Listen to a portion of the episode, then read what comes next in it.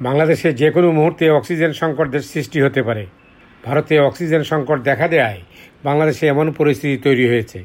বাংলাদেশ ভারত থেকেই বেশিরভাগ অক্সিজেন আমদানি করে থাকে। গত চার দিনে কোনো অক্সিজেনবাহী ট্রাক বাংলাদেশে প্রবেশ করেনি। লিন্ডে বাংলাদেশ লিমিটেড ভারত থেকে তরল অক্সিজেন আমদানি করে থাকে। স্বাস্থ্য অধিদপ্তর সূত্র জানায়, দেশে বর্তমানে অক্সিজেনের চাহিদা একশো পঞ্চাশ টন। লিন্ডে বাংলাদেশ সরবরাহ করছে আশি টন এবং স্পেকট্রা সরবরাহ করছে আটত্রিশ টন। দুটি প্রতিষ্ঠান নিজস্ব প্লান্টে অক্সিজেন উৎপাদন করে। পাশাপাশি তারা ভারত থেকেও আমদানি করে থাকে।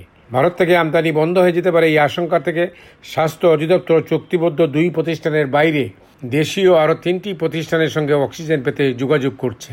স্বাস্থ্য অধিদপ্তরের পরিচালক ফরিদ হুসেন মিয়া বলেন, এখন পর্যন্ত সরবরাহ ব্যবস্থায় কোনো বিঘ্ন হয়নি। বিকল্প কোনো দেশ থেকে অক্সিজেন আনার কোনো পরিকল্পনা এখন পর্যন্ত নেই। সংশ্লিষ্টরা বলছেন, কোভিড পরিস্থিতির আগে দেশে দৈনিক একশো টন মেডিকেল গ্রেড অক্সিজেনের চাহিদা ছিল। কোভিড রোগীদের সংখ্যা বাড়ায় high flow nasal cannula, ventilator আইসিইউর চাহিদা অস্বাভাবিকভাবে বেড়ে যাওয়ায় অক্সিজেনের চাহিদা বেড়ে গেছে। লিন্ডে বাংলাদেশের সব সরকারি হাসপাতাল ও স্বাস্থ্যসেবা প্রতিষ্ঠানের প্রয়োজনীয় অক্সিজেনের বড় অংশ সরবরাহ করে। এর মধ্যে নারায়ণগঞ্জে অবস্থিত প্লান্ট থেকে ষাট টন এবং চট্টগ্রামে অবস্থিত প্লান্ট থেকে বিশ টন অক্সিজেন উৎপাদন করে। লিন্ডে বাংলাদেশের একজন কর্মকর্তা জানিয়েছেন, ভারত থেকে আমদানি বন্ধ হলেও নিজস্ব উৎপাদন বাড়িয়ে তারা সরবরাহ স্বাভাবিক রাখার চেষ্টা করবেন। ওদিকে ভারত থেকে আসা দশজন করোনা রোগী যশোর জেনারেল হাসপাতাল থেকে লাপাত্তা হয়ে গেছেন। বেনাবুল স্থলবন্দর দিয়ে দেশে আসা এই রোগীদের ওই হাসপাতালে ভর্তি করা হয়েছিল। হাসপাতালটির তত্ত্বাবধায়ক ডাক্তার দিলীপ কুমার রায় বিষয়টি স্বীকার করেছেন। ভারত থেকে বেনাপোল চেকপোস্ট দিয়ে যে সকল কোভিড পজিটিভ পেশেন্ট আমাদের হাসপাতালে এসেছিল তাদের ভিতর থেকে দশজন পেশেন্ট কাউকে না বলে পালিয়ে গিয়েছে।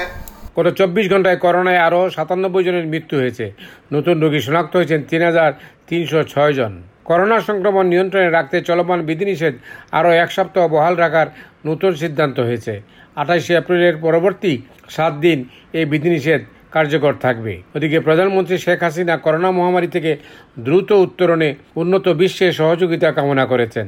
জাতিসংঘে এসকেপের সাতাত্তরতম অধিবেশনে ধারণকৃত এক বক্তৃতায় চলমান করোনা সংকট থেকে মুক্তি পেতে চার দফা প্রস্তাব তুলে ধরেন। Motiur Rahman Chowdhury, voice of America, Dhaka.